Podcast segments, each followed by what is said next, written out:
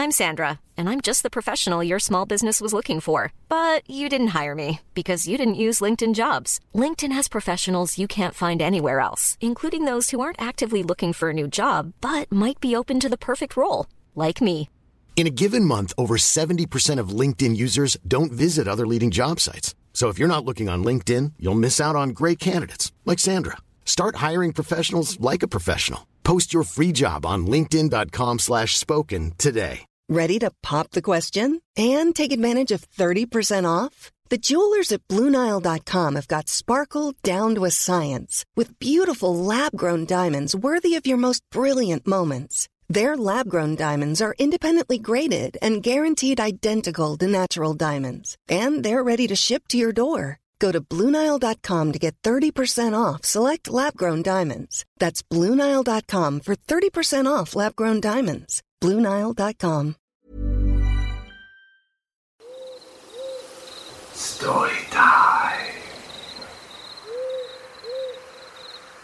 The deep ocean is an eerie and mysterious place, a realm of darkness and void where few dare to venture. But as a sailor on a tanker, it is my home. I have spent countless nights staring out at the blackness, listening to the sounds of the sea and wondering what secrets lay. Here's a cool fact a crocodile can't stick out its tongue. Another cool fact you can get short term health insurance for a month or just under a year in some states. United Healthcare short term insurance plans are designed for people who are between jobs, coming off their parents' plan, or turning a side hustle into a full time gig. Underwritten by Golden Rule Insurance Company, they offer flexible, budget friendly coverage with access to a nationwide network of doctors and hospitals. Get more cool facts about United Healthcare short term plans at uhone.com. Ryan Reynolds here from Mint Mobile. With the price of just about everything going up during inflation, we thought we'd bring our prices down. So to help us, we brought in a reverse auctioneer, which is apparently a thing. Mint Mobile unlimited premium wireless. Ready to get 30, 30, bit to get 30, bit to get 20, 20, 20, bit to get 20, 20, bit to get 15, 15, 15, 15 just 15 bucks a month. So, Give it a try at mintmobile.com slash switch. $45 upfront for three months plus taxes and fees. Promo rate for new customers for limited time. Unlimited more than 40 gigabytes per month. Slows. Full terms at mintmobile.com.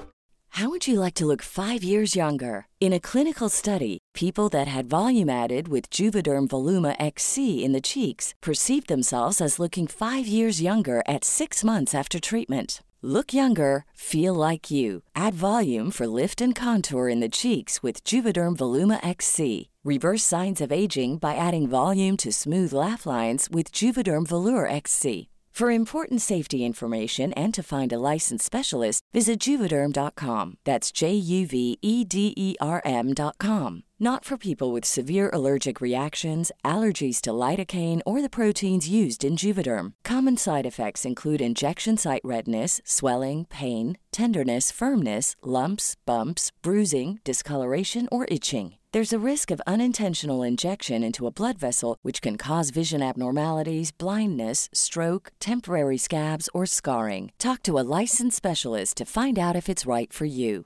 Hi, this is Paige from Giggly Squad, and I want to talk to you about Splash Refresher and my water intake. Okay, so you guys obviously know that I'm a hydrated girly, but sometimes when you drink that much water, it starts to just taste bland, and you're just like, I need something to spice it up. That's why I love Splash Refresher. It has zero sugar, zero calories, and it's a splash of sweetness. And they come in five different flavors. They're so good. Wild berry, acai grape, pineapple mango, lemon, and mandarin orange. My favorite is the wild berry because I just I just love a berry. So if you're like me and you're drinking water all day, then try Splash Refresher. It's going to absolutely change your water game and it's good for you. hidden beneath its surface. It was on one such night that I heard an unusual screech. It was like nothing I had ever heard before, a haunting and terrifying sound that sent shivers down my spine. I turned to the captain, who was standing at the helm, and asked him if we could check it out. He nodded, and we turned the boat towards the sound. As we got closer, I could see something emerging from the darkness. At first, I thought it might be a dolphin, but as it came into view, I realized that it was something much more terrifying. It was a giant kraken, its tentacles writhing and wriggling in the water. It was an awe-inspiring and terrifying sight, and I could feel my heart pounding in my chest. The Kraken was massive, its tentacles easily wrapping around the entire boat and shaking it violently. We were all terrified, and I could see the fear in the eyes of my fellow sailors. We ran inside the cabin, and we could hear the Kraken screeching and howling outside. We were trapped, with no way to escape the clutches of the monster. I could feel my heart pounding in my chest, and I knew that we were in grave danger. For what felt like an eternity, we sat there in silence, listening to the sounds of the Kraken outside. Finally, after what felt like an hour, the screeches and howls stopped, and we cautiously emerged from the cabin. The Kraken was nowhere to be seen, and we could only assume that it had retreated back into the depths of the ocean. I checked my pulse to make sure I was still alive, and I couldn't believe that we had survived such a terrifying encounter. We sailed on, but the memory of that night stayed with me. I couldn't shake the image of the giant kraken and the feeling of terror that had washed over me. I knew that I would never forget that night.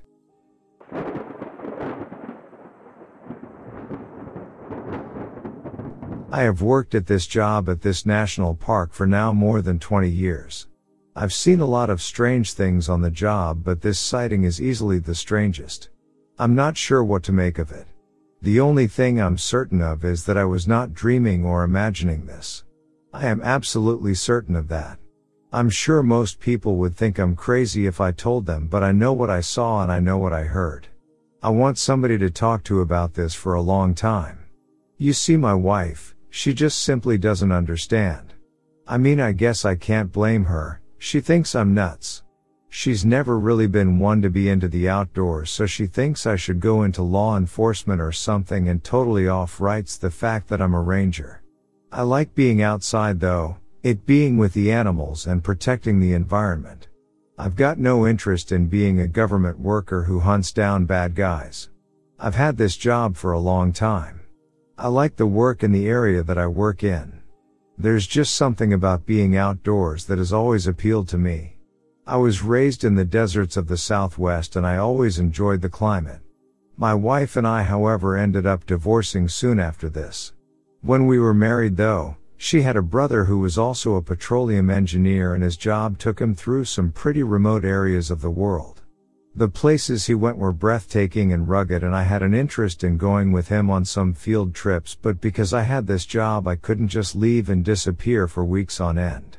Anyway, even though we've been divorced for a while now we still remain somewhat good friends and we've been divorced for almost a decade now. But ever since his divorce, he and his new wife Angela get together with me and my girlfriend Lori a couple times a year and we go camping. Since I'm a ranger, I'm also their trail guide and guide them into the far reaches of the back country where I tell them stories and show them things about nature they never knew. He and Angela love the Palo Duro Canyon and so does Lori so we pretty much spend every camping trip together at that same place. Most couples who camp tend to stay near sources of water so we do too. Our camp is always a couple of miles from water, not so near that you would get wet in the rain but not so distant that it would take an entire day to hike to the nearest water source. One evening I was camped out by myself. My buddies had to work and so Lori and I decided to camp at this place and I have at the other end of Palo Duro just inside the state lines. I had scouted out this campsite from the nearby interstate before we made the drive. I knew it was perfect.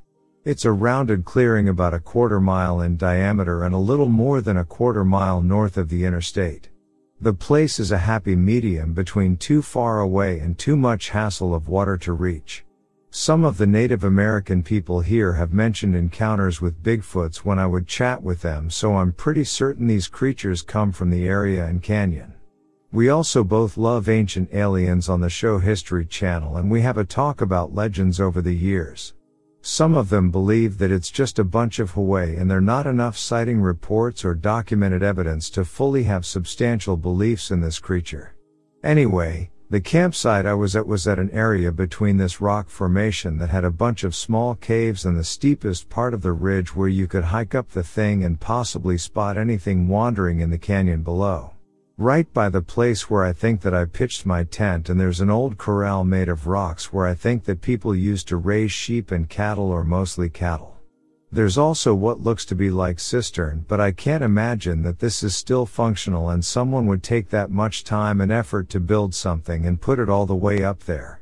Whatever it is now is essentially a dry rock pond, but there are piles of old empty water bottles from people all over the country who hike and camp there and leave the trash.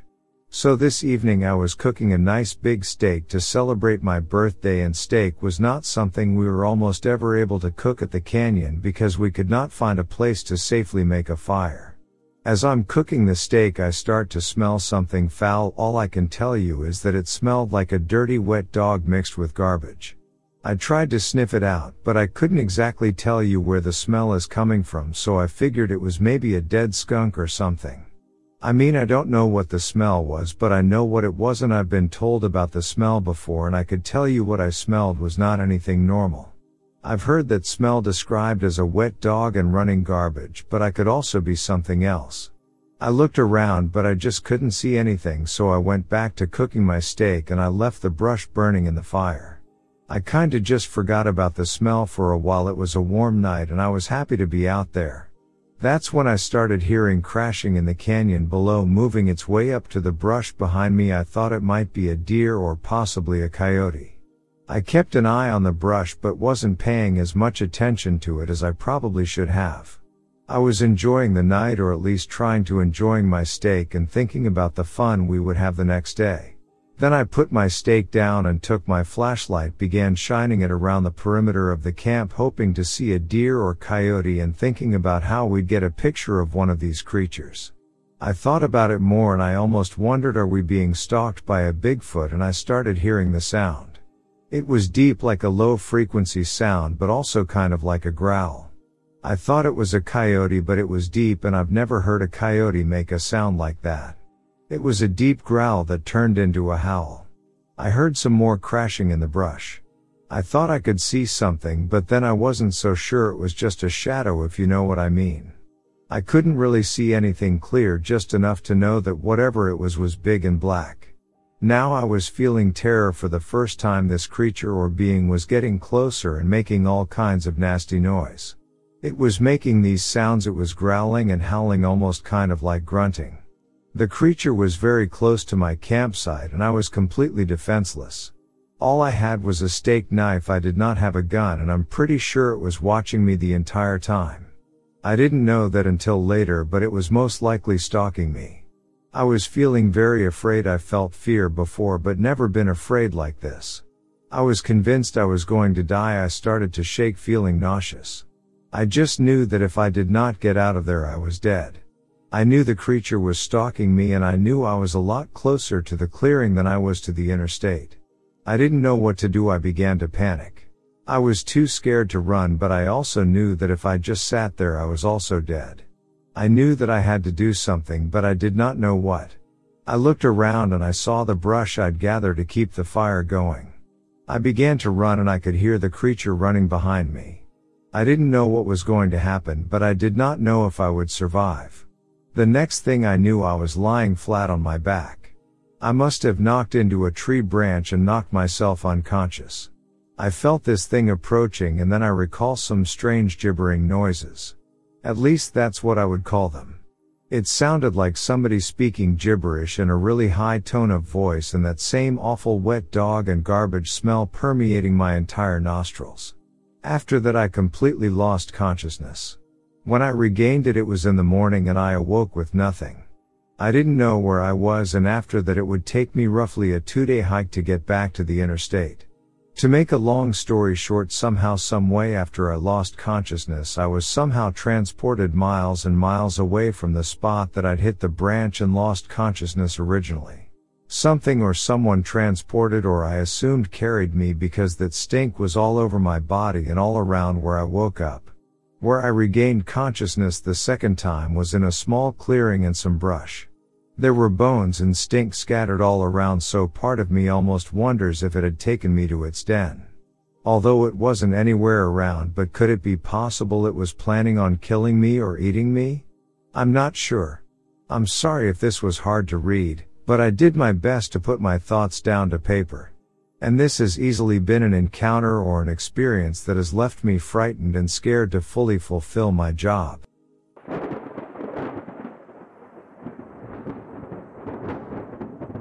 Not my story, but actually a friend of mine who's a ranger, also fisherman and has been in the woods, lakes and mountains of the Northwest since he was at least five or six.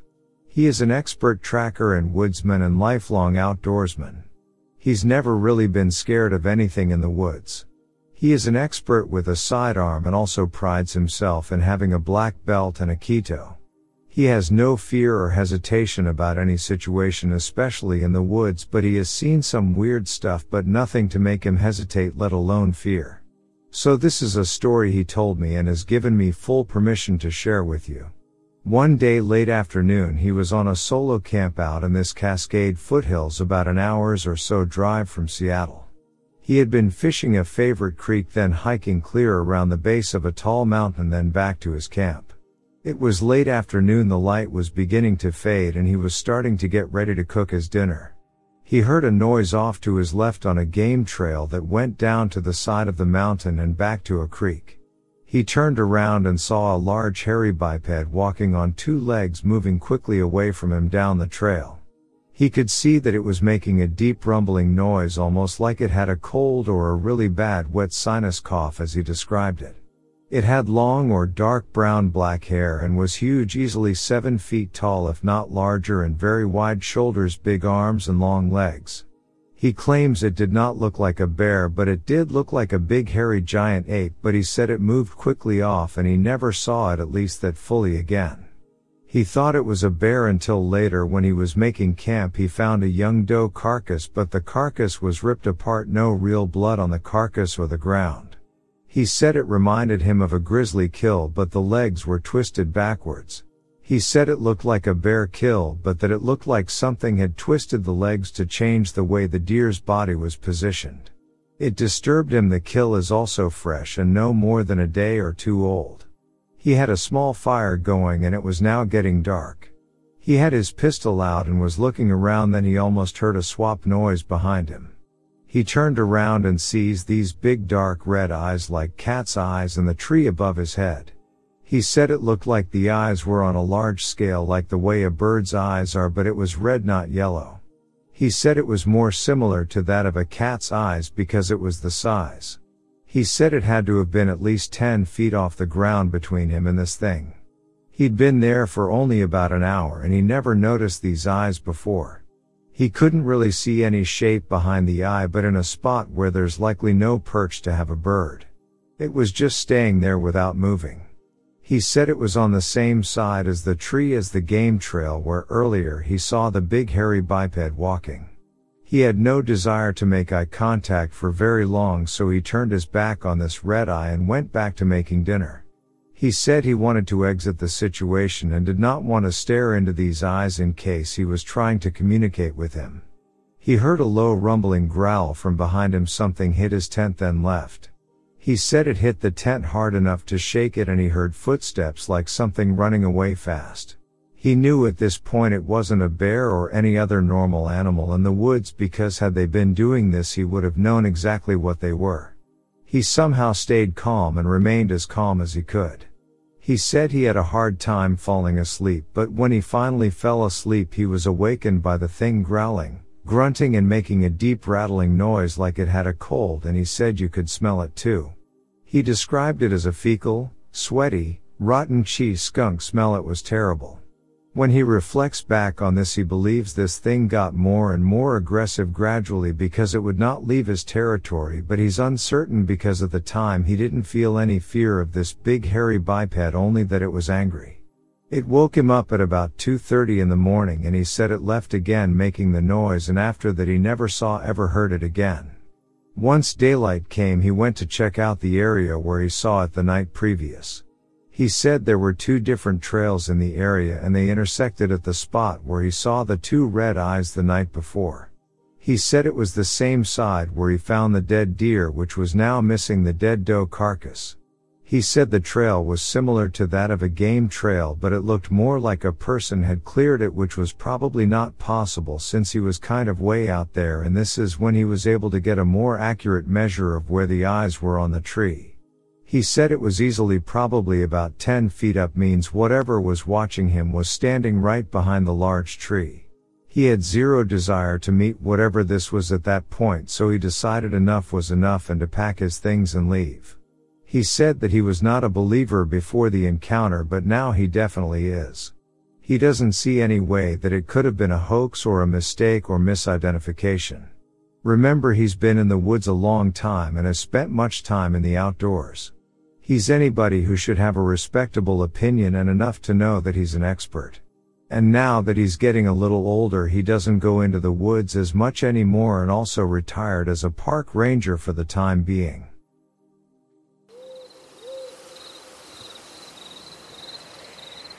So a group of friends and I hiked up into a wooded mountain on an overnight backpacking trip.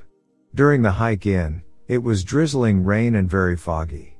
Fast forward to around midnight, I'm awoken by my friend opening my tent in a panic, telling me we have to get out of here.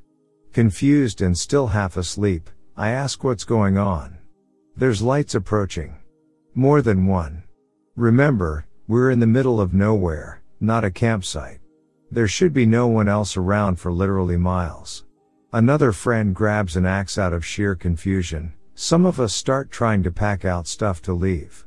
At this point we're thinking it's some sort of death cult coming to use us for their blood sacrifice. We're miles away from our cars, up steep embankments of mossy boulders, not an easy hike out, especially at midnight. The lights keep getting closer, and becoming more and more. Finally, Someone goes, hold on, are those lights actually getting closer? The fog continues to gradually lift and we see that there are actually hundreds of lights, and they're not moving at all. Some more time passes and we finally confirm that it was just lights from a town miles away off in the distance. They were never moving, only appearing to get closer and brighter because the fog was clearing. Because we were all in a panic and half asleep, we never really stopped to confirm any of this info, and we all felt like idiots.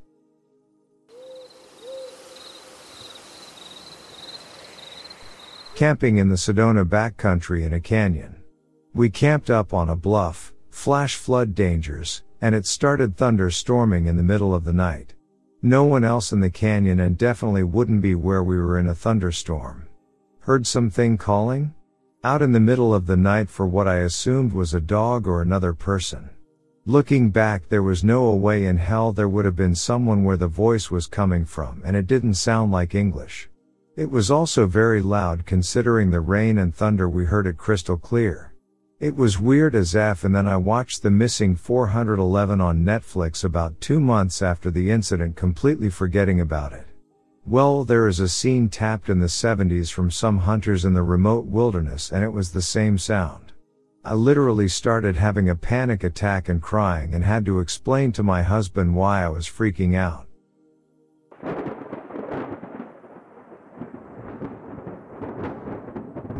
My husband and I did a 17 mile backpacking trip in southern Colorado in the Uncompahgre National Forest. There are a bunch of old mines along the trail. We read in a hiking book or online somewhere that there were some people that are pretty territorial of the mines and we shouldn't hike back into them.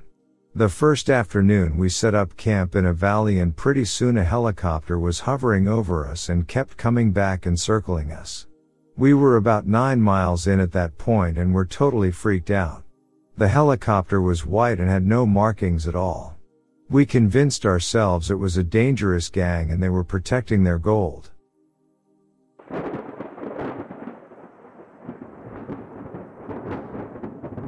Woke up to something very big sniffing my tent. It was right at the door and I could see a large silhouette with the moonlight in the background. I yelled out and grabbed a gun and a flashlight, as I heard it running off. I quickly unzipped my tent and saw it was a black bear. Ironically, I solo camp in a Kodiak canvas tent. Needless to say, I didn't sleep the rest of the night. I sat on a folding chair in my tent with my 12 gauge and pistol in my lap. When the sun came up, I drove in over an hour to civilization, and bought the brightest area light I could find that my solar generator could run all night. Four nights later, with my new light shining, I saw another bear walk approach my camp. It stood on its hind legs on the edge of where the area light shone. I quickly shined my flashlight at it, it snorted and it took off. My experience has been Pacific Northwest mostly, some Alaska, Montana, New Mexico. Lightning storms above the tree line are fun and remind me of how small and insignificant I am. A windstorm with sustained winds of 70 miles per hour in January in northern Idaho made us move camp at 2 a.m. to the middle of a meadow so trees wouldn't get us. A couple times bears in camp. First time I was six. Mom shot it. The last time was in North Easer, Oregon with my 8 and 6 year old. It scared me worse with my kids. Didn't have to shoot it. One night in Arkansas and another in Idaho wolves hung around my fire. Met a grizzly heading the opposite direction on a trail in Montana. He kept to the trail. We didn't. The weirdest was hearing several, somethings, outside our tent on the shores of Duck Lake in the Wallowas in northeast Oregon one night. It was several things jabbering at the same time that made the hair stand up. At that point I'd had probably 40 years in the woods. No idea what I heard. My buddy had no idea either. Heard a couple times the next couple days around the lake at different times but not as close as the first night. I'm kinda embarrassed to say I eventually googled Bigfoot noises. Found one that sounded similar and that to this day still makes my hair stand up. Still not prepared to say that's what I heard. All in all around 60 years backpacking, whitewater rafting, hunting, fishing, mountains climbing, backcountry skiing. So really, most trips nothing too scary too often. Now some backcountry self-inflicted stupidity is another story.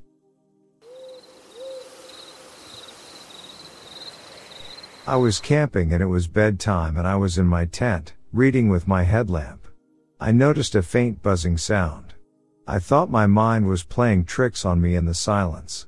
Then my headlamp started to flicker once or twice and it completely died. Well, that's weird because my batteries were recently changed and the light didn't really dim or get more faint. It flicked once or twice, and went completely out. Didn't think much of it, went to bed. The next evening I went to test my headlamp to replace the battery and it worked great, no issues. I again, read my book in my tent on night two and notice the lack of buzzing sound that I heard the night before. I have no idea what it was, but I have to assume the buzzing and light dying were related. It was very strange.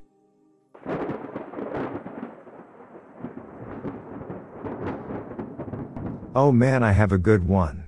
I'm no stranger to backpacking and I know the rules, but I broke them one time only. This story takes place while I was doing a few nights near Mount Wilson out near Los Angeles. I got kind of a late start and I was losing light the first night, so I set camp near a nice babbling brook. Before tying up my food bag, I decide that I'm gonna bring some instant coffee and cocoa into the tent with me so I don't have to get out of my tent to make it in the morning. This was my mistake. I know I'm in bear country and not to bring any smelly tasty stuff into the tent. I messed up. I do some reading and go to sleep. Some hours later, I wake up to hear sniffing around the tent. That's not so crazy. I've had critters come through my camp lots of times and they usually don't find anything and move on. This time was different. I hear the bear sniffing get closer and closer to my tent and then he's right on me. I couldn't see him, but in my mind he was easy 2000 pounds. As he gets closer, I sit in my sleeping bag with the widest eyes you can imagine. He gets right up on my tent sniff huff sniff and then he starts trying to come in. I about shit my pants and start screaming get out of here bear but he's not having it. He continues to scratch at my tent and all I can think about is how thin that material is. I start punching at the tent wall and keep up my yelling. The bear eventually decides that my cocoa isn't worth it and wanders off. Dude. My heart is thumping out of my chest. I'm freaking the F out. I didn't sleep much after that. The coffee slash cocoa the next morning was nice, but never again will I sleep with anything that smells nice in my tent. Lesson learned.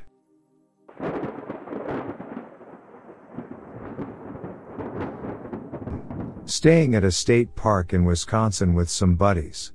Campsite has a narrow footpath at the back, about 25-30 yards through the woods to a rough service road. I'm guessing that's what it is, and a pretty vast clearing just beyond. Earlier in the night, just after dark, I decide to take a walk to the service road and have a, a little explore of the clearing. I stumble upon a decently sized shelter made of fallen trees slash limbs. It's very well put together but its shape isn't something I would have thought to use to construct. Alas to each their own. I don't think much of this organized assortment of wood after finding it. Back at camp, I've taken to going about halfway down the footpath to relieve my bladder. It's far enough away from the group where no one can complain about going too close to their tent. Obviously it's private in the dense brush as well. It's a buggy night and the forest canopy let no light through from above. So one trip down the P path, I remember to use the red light on my headlamp instead of primary mode to aid in my aim while not having to swat at insects.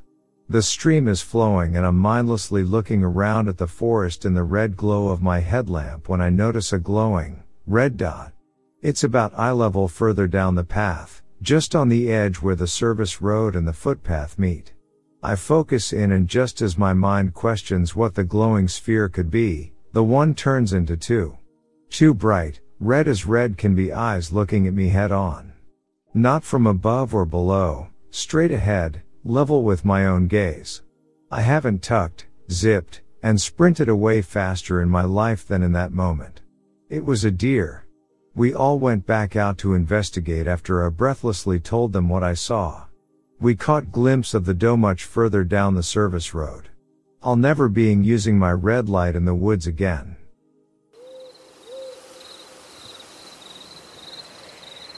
There was a secret camping spot in Oregon that I would go to with my friends often that was extremely hard to find, but absolutely worth the trouble. I decided to meet a friend up there for a weekend in May. When I pulled up, 300 yards down the road, there was a man in a VW bus with his dog. He gave me a wave, and I waved back. I then met up with my friend near the lake. My friend and I fished for a few hours and were the only people camping on the lake. When it got dark, I went back to my car to put away dinner supplies. To my left was the lake maybe 600 yards away, Straight ahead was a road that led to where the VW bus was, and to my right was thick forest. Right when I shut my car door I heard a blood curdling scream, sounded like a woman, about 50 yards to my right in the thick forest. I could not move. I started hearing barking and looked up and saw the man and his dog next to the VW bus. The man had a headlamp on, which shined down on the dog who was barking and moving in circles, clearly freaked out by the scream. Then, the man started running towards me and yelling, did you hear that? And still freaked out by the noise, but even more freaked out by the dude, said, yeah, what was that? The guy stops near me and confidently says, Bigfoot. Here I am, a 20 something female in the middle of the dense forest. My friend is too far to hear, and some crazy dude is telling me I just heard Bigfoot. He then gets close and says, You know who can protect us? Jesus Christ. Let me put a safety bubble around you. The man proceeds to create an invisible bubble with his arms around the area we are in. I probably awkwardly said, Thanks. And all I remember is running back to my friend. When I get back to him, I asked if he had heard the scream and he said no, and I proceed to tell him the story. Either this was an elaborate prank by Jesus dude, or I heard Bigfoot. But the fact that the dog was freaking out still haunts me today.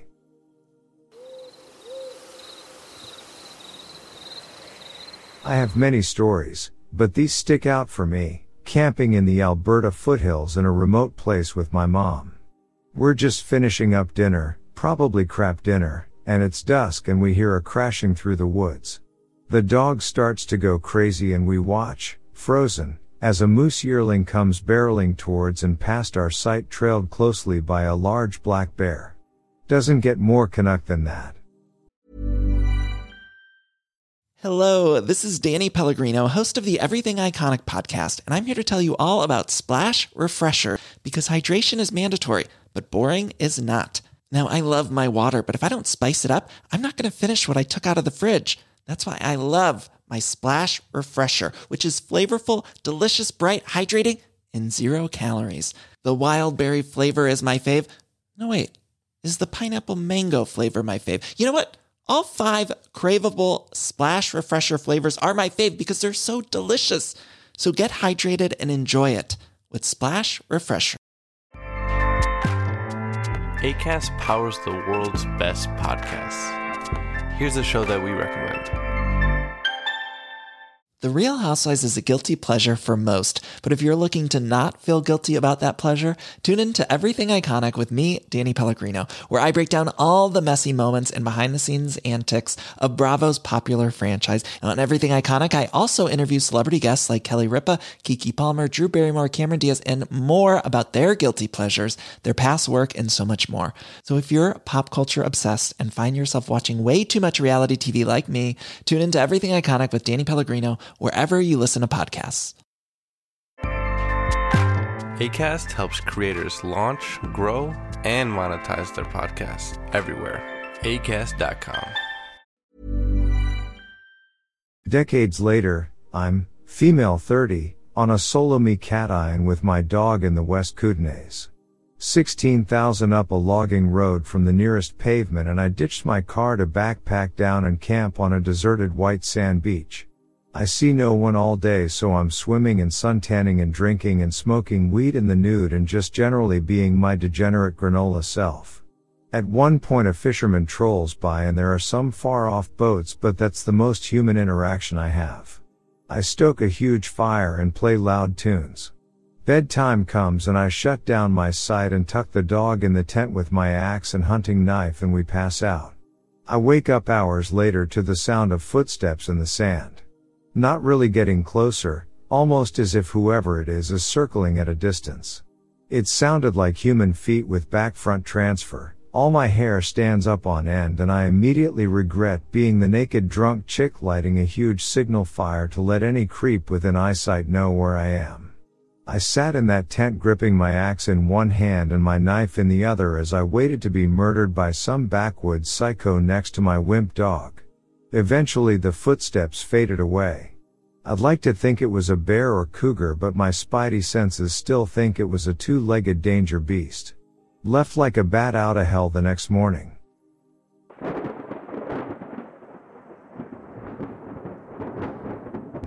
My college took a bunch of us, youth mentors, on a camping trip without the kids for bonding and leadership skills before the kids camped with us the following week. To preface this is a college sponsored event that was drug and alcohol free and none of us were drinking or smoking weed. Our camp guide wanted to take us on a night hike without flashlights. The guide at the front was the only one using a flashlight while the rest of us holding hands had to rely on good communication from the person in front of you. Before the hike he was burning sage around us for protection and told us we might see unexplainable sights. My best friend and I looked at other like what smoke shack did he come from? As we were hiking, I noticed the moonlight looked very sparkly like little balls of light descending down on one part of the trail. At the time I didn't know what it was but looking back I think they were orbs. We walked some more than I felt something following us. I looked up at the top of a tree and a shadow effortlessly hopping tree to tree watching us from below on the trail. I nudged my friend and whispered to look up and she gasped and held my hand tighter. After the hike my friend and I talked about the shadow that followed us and how it kept a safe distance from us. Others said they saw the shadow too and our guide said it was Native American warrior ghost protecting his area.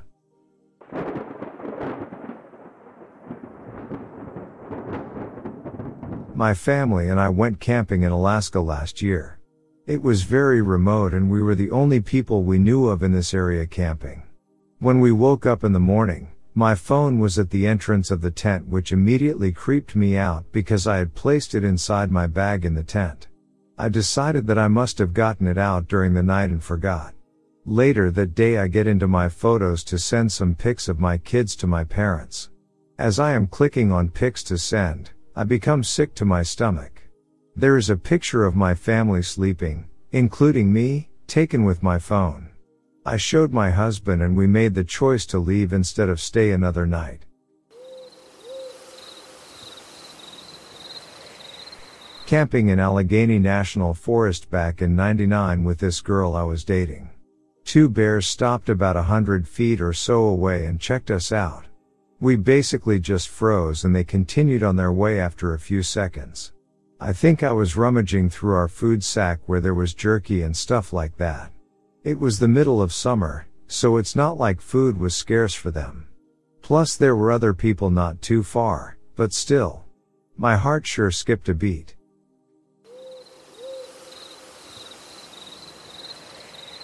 I was tree planting north of Lake Nipigon for the summer. Halfway through a bag up I realized I had to shit. Get my pants off, lean against a tree, and just as I start shitting, a massive black bear lumbers into the clearing. Looks at me, I look at him. I imagine my obituary mentioning I died at 19 half covered in my own shit. He lumbers away. If I wasn't already shitting I would have done it in my pants. Same summer I'm just south of Lake Nipigon on a different cut block. It's raining hard as F. I have my headphones in listening to Rage, and on top of that I have my hard hat on and anyone who's worn a hard hat in the rain knows that it's loud as hell. Anyway, I'm about 50 feet out from the tree line when a song ends and I feel this presence. Slowly turn around. Big F off bull moose bursts out of the tree line and is booking it at me screamed like a girl and literally dove behind this big ass rock 10 feet to my right. This asshole charges right through where I was standing impossibly fast because they're basically goofy all-terrain horses. Looks slightly over his shoulder at me as if to call me a lil bitch then keeps galloping off into the far tree line. Taught me a lesson, never blast music in the woods so loud that you can't hear your surroundings, even if you're doing a shitty job that you can barely stand. Finally, next summer I'm planning near the border with Manitoba. Windy day. Just finished a bag up. Crossing back through my land when a random huge gust of wind slams this cluster of dead trees, we call them chicots, and slams three of them over. The sounds of the roots ripping through the ground was insane. One of them was big enough to easily kill me and crush me so bad I'd be unrecognizable which it would have done if its roots had given way faster and I didn't have an extra second to realize at what direction it was falling and dodge left. Missed me by 10 feet or so, had a forearm thick branch slam my knee and knocked me out of commission for the day. Point is, tree planting in northern Ontario is basically final destination. Maybe just for me though Lamau.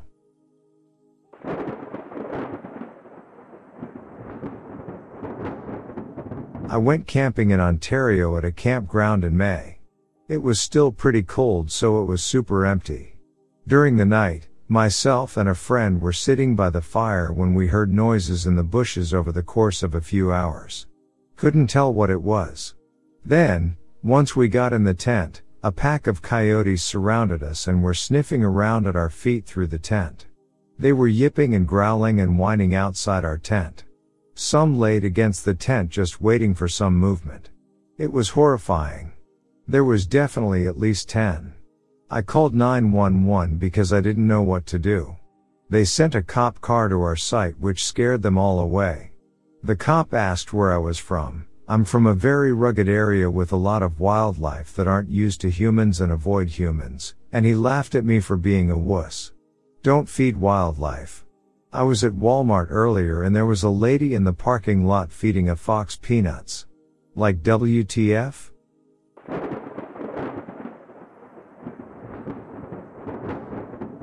On a scout trip to Haliburton, Ontario, we had made a day hike out to a remote lake for the night. At the time I was working on wrapping up my wilderness survival badge. One of the requirements was building and sleeping in a shelter and I was so excited to avoid carrying more gear. We climbed a rock outcropping overlooking Mislade Lake and I began looking for a good spot to begin setting up.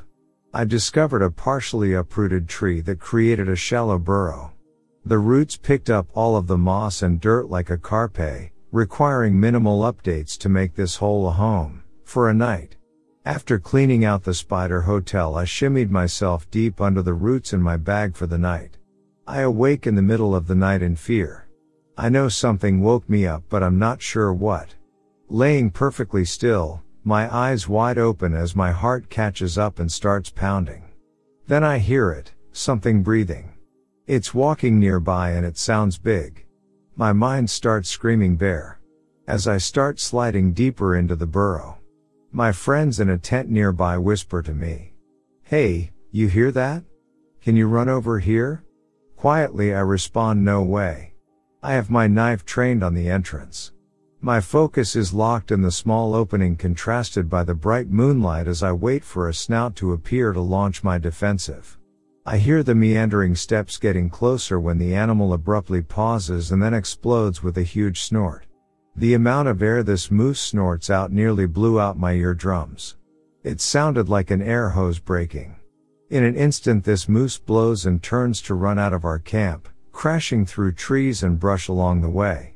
At the moment I was so relieved it wasn't a bear but the next morning revealed just how close I came to disaster. Hoof prints a few strides from my flimsy moss roof. A few more steps and I would have been crushed.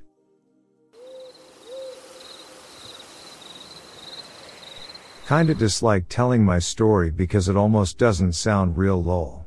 Got a rooftop tent for my Jeep from my girlfriend recently. We drive out to her family's property and stay like a hundred yards into the woods behind her grandmother's house on a trail that's been cut.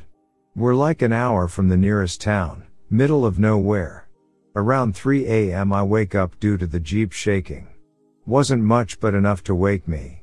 At first I thought it was my girlfriend moving around but the Jeep shakes again and I could tell she hadn't moved at all.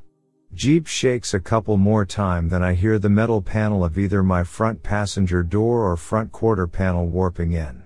I wake my girlfriend up, she confirms something outside shaking the Jeep. At this point I was praying for anything besides a person, because I didn't have my glasses or gun with me and it was a new moon phase so it was completely dark out. We never looked outside to see what it was, never figured it out. Never heard nails or anything touch the Jeep and never heard footsteps at any point. I set the car alarm off to try and run off whatever it was. I didn't sleep the rest of the night. Another story I have is staying in central Mississippi. Literally every 20 minutes multiple packs of coyotes would howl for minutes in every direction. At times it was so loud I thought they were circling the Jeep or within 50 feet from us, but we never actually saw them. This was a really cool trip because although I've heard coyotes before it was never so many, so loud or so frequently nearby. We didn't sleep all night because we simply couldn't with the noise.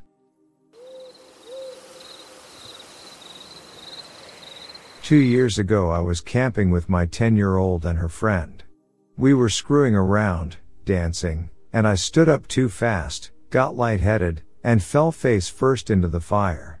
My forehead hit the fire ring and I plunged my arms into the coals. I launched myself out of the fire immediately but my shirt was on fire and my head was a bloody disaster.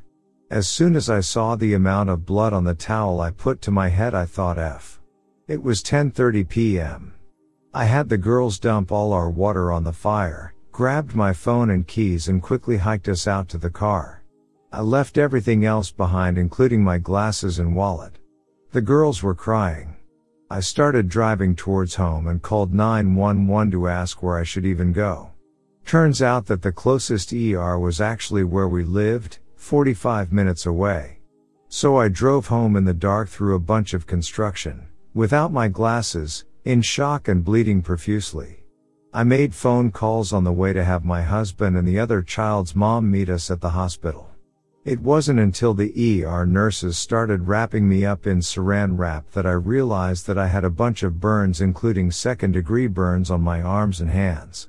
That shit was crazy and I have the gnarly scars to prove it.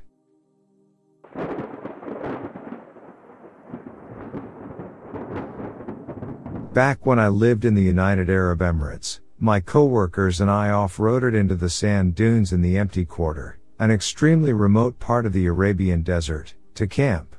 We had no tent since it was the desert and it never rained.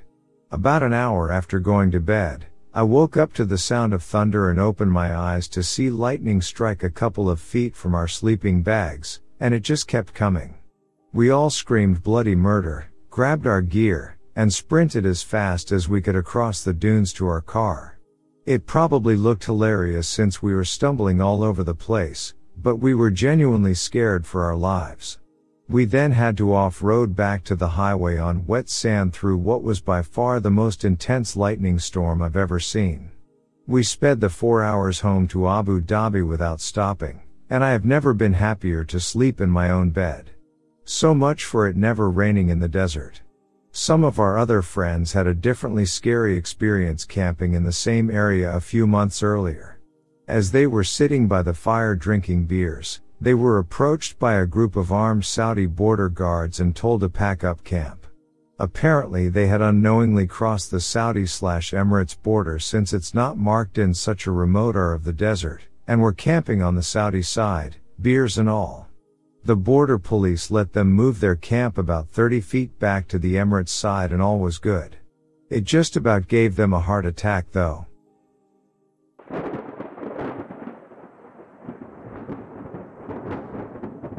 Camping at Lake Guntersville in Alabama. That area is prone to sudden pop-up thunderstorms, so I had a giant 20 feet by 40 feet tarp fly set up high up so the fire ring, firewood storage, and cooking area had a roof to keep everything dry and give us a sheltered seating area. It was about 4 p.m. had the fire going and was about to start cooking dinner. A giant, dark wall cloud rolled over the mountain ridge behind us. Shortly after we saw the cloud come over the ridge, there was a giant downburst that smashed the tent flat, snapped the center rope for the fly, and brought the whole campsite down. I was afraid the fly tarp was going to catch fire. It turned out that sudden blast of freezing cold wind was so intense that it blew the campfire out like a candle. We found the dog hiding under the truck. The whole thing was over within 45 seconds, but it took the rest of the day to repair the damage to the campsite. We ended up having MREs for dinner.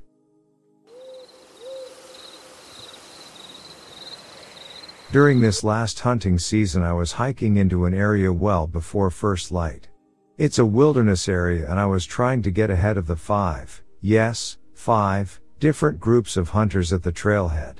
It leads into a very large area, anyways, I was two and a half miles in and it's a full moon but I'm in the shadow of a ridge in a wooded area. So aside for the little I get from a red headlamp I can't see more than a few feet in front of me. I came across an 18 feet blue igloo cooler that had quite obviously been torn up by an animal and checking up on it I gathered from the tooth and claw marks it was a bear. Now mind you there's no camp in sight but I know that around 8 miles and there's a group that uses pack animals to get better set up. I assume they lost it and just didn't realize. Now having no idea of when the cooler could have been torn up or when any of it happened, I just keep moving along. I don't have bear spray or anything. For those who know I have a 9mm with FMJs and a .243 so am not exactly equipped for a big bear. About 60 yards down the trail from where I found the cooler I heard it, never did see it. The creek was about 40 yards from the trail I was on and it sounded like boulders being rolled over in the creek. The stupid thing I did, I think, was not make more noise than I should have. I was only about a half mile from the specific draw I wanted to hunt and I didn't want to ruin my chances since the area had already been hunted really hard. So not only did I hear the bear figure out I was there, I heard him decide not to leave. Headlamp on full blast, Pistol in hand, fastest 2.5 miles of my life.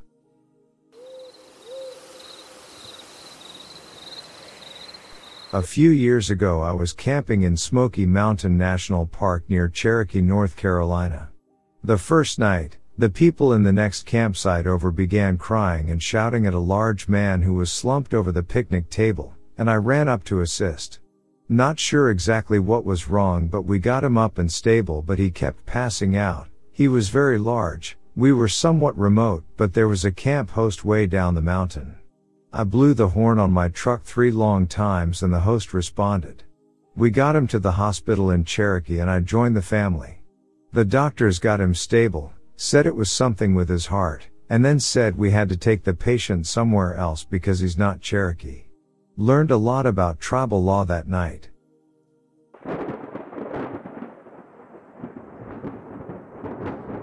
One night I was backpacking with a friend. We hit the trail kind of late, maybe around 4 or 5 and planned to go 8 miles to water. Had been there the year before. It was the middle of summer so we had plenty of light. We got the 8 miles out and where there was supposed to be water there was none.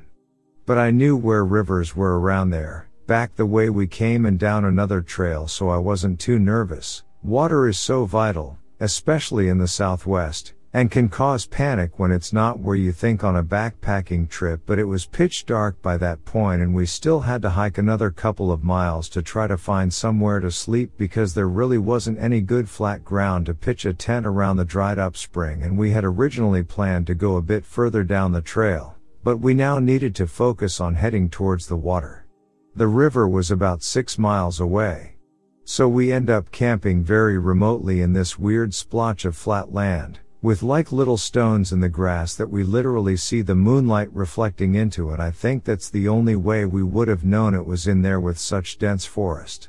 It's a kind of thing that would have just been impossible to see in the daylight. So we set up camp, eat a little food, take a few drinks of water and then go to sleep. The wildest night of my life. I'm in my tent and it seems to get windy and there are things scratching on the outside of my tent and I know I set up my tent with nothing around to scratch it so I get it out a couple times to see if there's a little bush or something but there's not. The bushes are not touching my tent. So I start to fall asleep just trying to meditate and get past the wind. My friend is over in her tent. COVID so we were being safe. I start to fall asleep and I hear my friend behind me and I scream because she startled me and I turn over, assuming she got spooked and came in to sleep with me but nobody has climbed into my tent. I swear there was somebody hovering over me just a minute before. I want to be clear here that I'm not afraid of the forest. I live a couple miles from here and I'm very comfortable in this setting. I've spent my entire life in wild spaces, Love to backpack and have never been spooked by anything other than an animal too close. And they have always been outside my tent, never in. So after I get spooked awake, I'm obviously a little on edge and my friend called over from her tent and was asking if I was okay. I screamed and she had never heard me do that before. I'm like, yeah man, things are just weird over here and she's like, yeah, over here too, I guess it's this wind and we go back to trying to sleep. What ensues is me laying there all night, with wind that looks like hands pushing on the tent. I'm sitting up in my tent trying to rationalize how the wind could push on one space and not another, and come from multiple directions, like pushing many sides of my tent at once. Because what it seems like is there's people. Or beings? Outside shaking and pushing on my tent. Let me reiterate that I have spent hundreds of nights in tents and I've never seen anything like this. I leave my tent several times and the wind seems to die down. It's not that windy out there, there's definitely no people out here. This goes on for hours until I finally zone out right before sunrise and I'm grateful to be able to get up and pack up and leave. That field, highlighted by moonlight, I don't think has had people in it in a very long time. And I'm not sure what was going on there, I wouldn't spend the night there again. As we were hiking to water, I expressed to my friend that I didn't get any sleep because of the wild night with the wind, and she was freaked because she had the same experience and said she was so scared and she thought she was making a big deal out of the wind, but that she has never experienced wind like that, that seemed to defy nature's laws. Another person who has spent hundreds of nights in tents. Several summers in a row she did multiple weeks on long trails, very experienced, it was intense.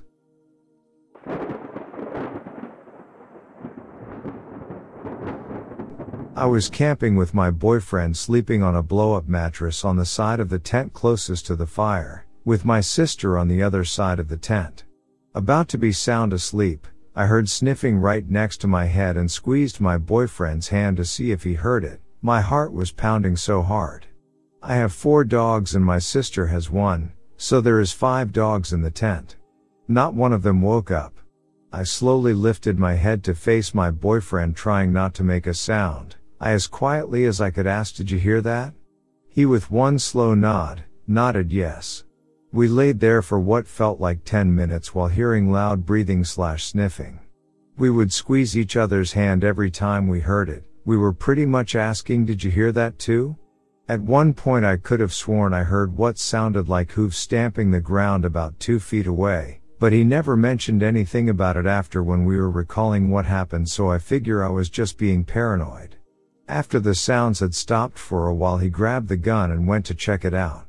As I mentioned earlier, we were on the side closest to the fire, and it was at that point where it's just smoke and ash flying about. There were no footprints, nothing disturbed other than now his footprints. My sister didn't hear anything, the dogs didn't make a sound, but me and my boyfriend simultaneously heard it every single time.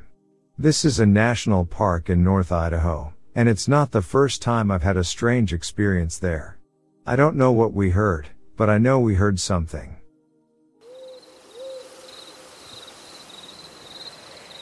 I was a kid camping with a whole bunch of other kids and some camp counselors in a public park. It was probably 12:30 and we had all just kind of started falling asleep when my friend woke me up and told me there was someone in the woods. At first I blew her off, but then my counselors got up with their flashlights, and one of our counselors had a dog that started growling. It turned out to be a couple of other counselors, who were not on this overnight trip, who came out to scare the crap out of us. It worked.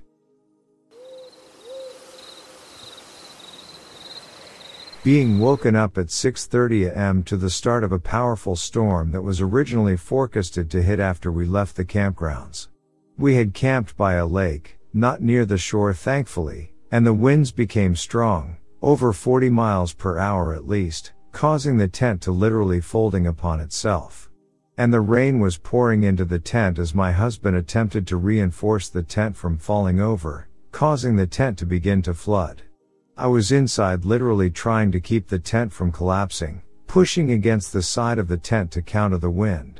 After that, we had to scramble to get the outside equipment, cooler, cooking equipment, etc., into the tent, getting completely soaked in the process.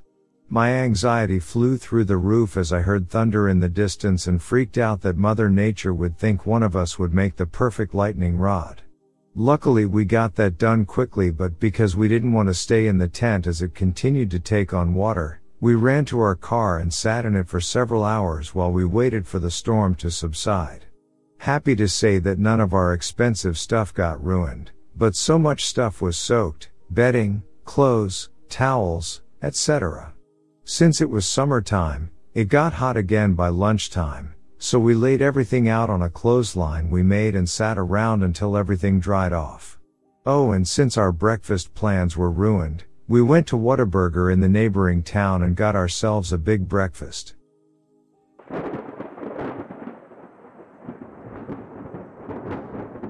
I was doing a usual solitary hike and camped by a small lake, it was still pretty close to civilization though you needed a car to get to the place or walk for an entire day.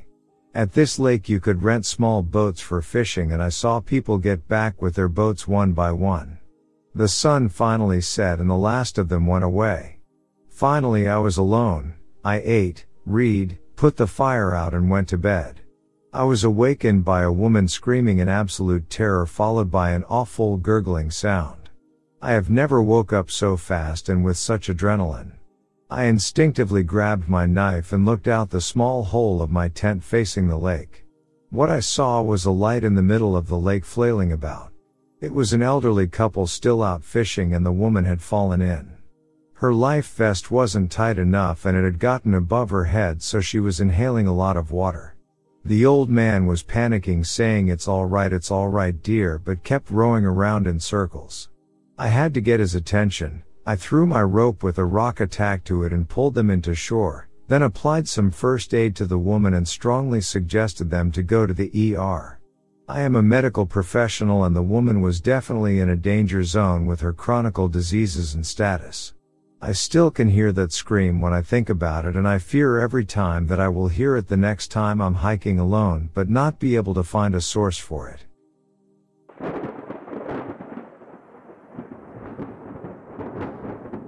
I had some friends out from Oklahoma and I took them up the mountain to catch the sunset. We're coming back down. It's pitch dark because we're in Montana wilderness so we've all got our headlamps. About 20 feet from our camp I see a pair of eyes moving about 50 feet across the way from us. I alert the guys and they ask what to do. I tell them to keep moving towards camp. The eyes disappear and we start to get a fire started. Not unusual to see deer so we don't think much of it. I keep my pistol nearby anyway. Then we see the same eyes on the other side of camp, about waist height up. Too low to be a deer. We are confused and break out our big lights. There's nothing there. We stay quiet and listen, but even in the middle of nowhere, we could hear nothing. Just as I'm about to say to relax, we see what is very clearly a flashlight moving through the trees towards where the eyes were. One hand on my gun, I call out to see who's there. No answer, the light keeps moving towards the eyes, then disappears. We start sweeping the surrounding area and can see no one and nothing. Eventually, we call off the search and go back to our fire and dinner. The rest of the night was uneventful. The next morning we're heading down the mountain to meet my wife for a water drop off. Right where we first saw the eyes reflect was some beautiful bear scat and grizzly tracks all around. Somehow in the night, a grizzly came by our camp and left us be. We were cooking and everything and that thing walked all around our camp, but never came more than 20 feet close. We all believe that whatever that light was moving towards the eyes was some kind of spirit telling that bear to leave us the F alone. No other people tracks besides our own and for where we were, you don't just wander around in the middle of the night casually. I still hike, camp and hunt there regularly. We have three grizzlies and a moose family besides the deer that live in the area. We've come within 10 feet of the moose and they just let us go. I firmly believe that when you respect the land and connect with the land spirits, the land will respect you in return. There's no other way to explain how none of us has been attacked. I love this place.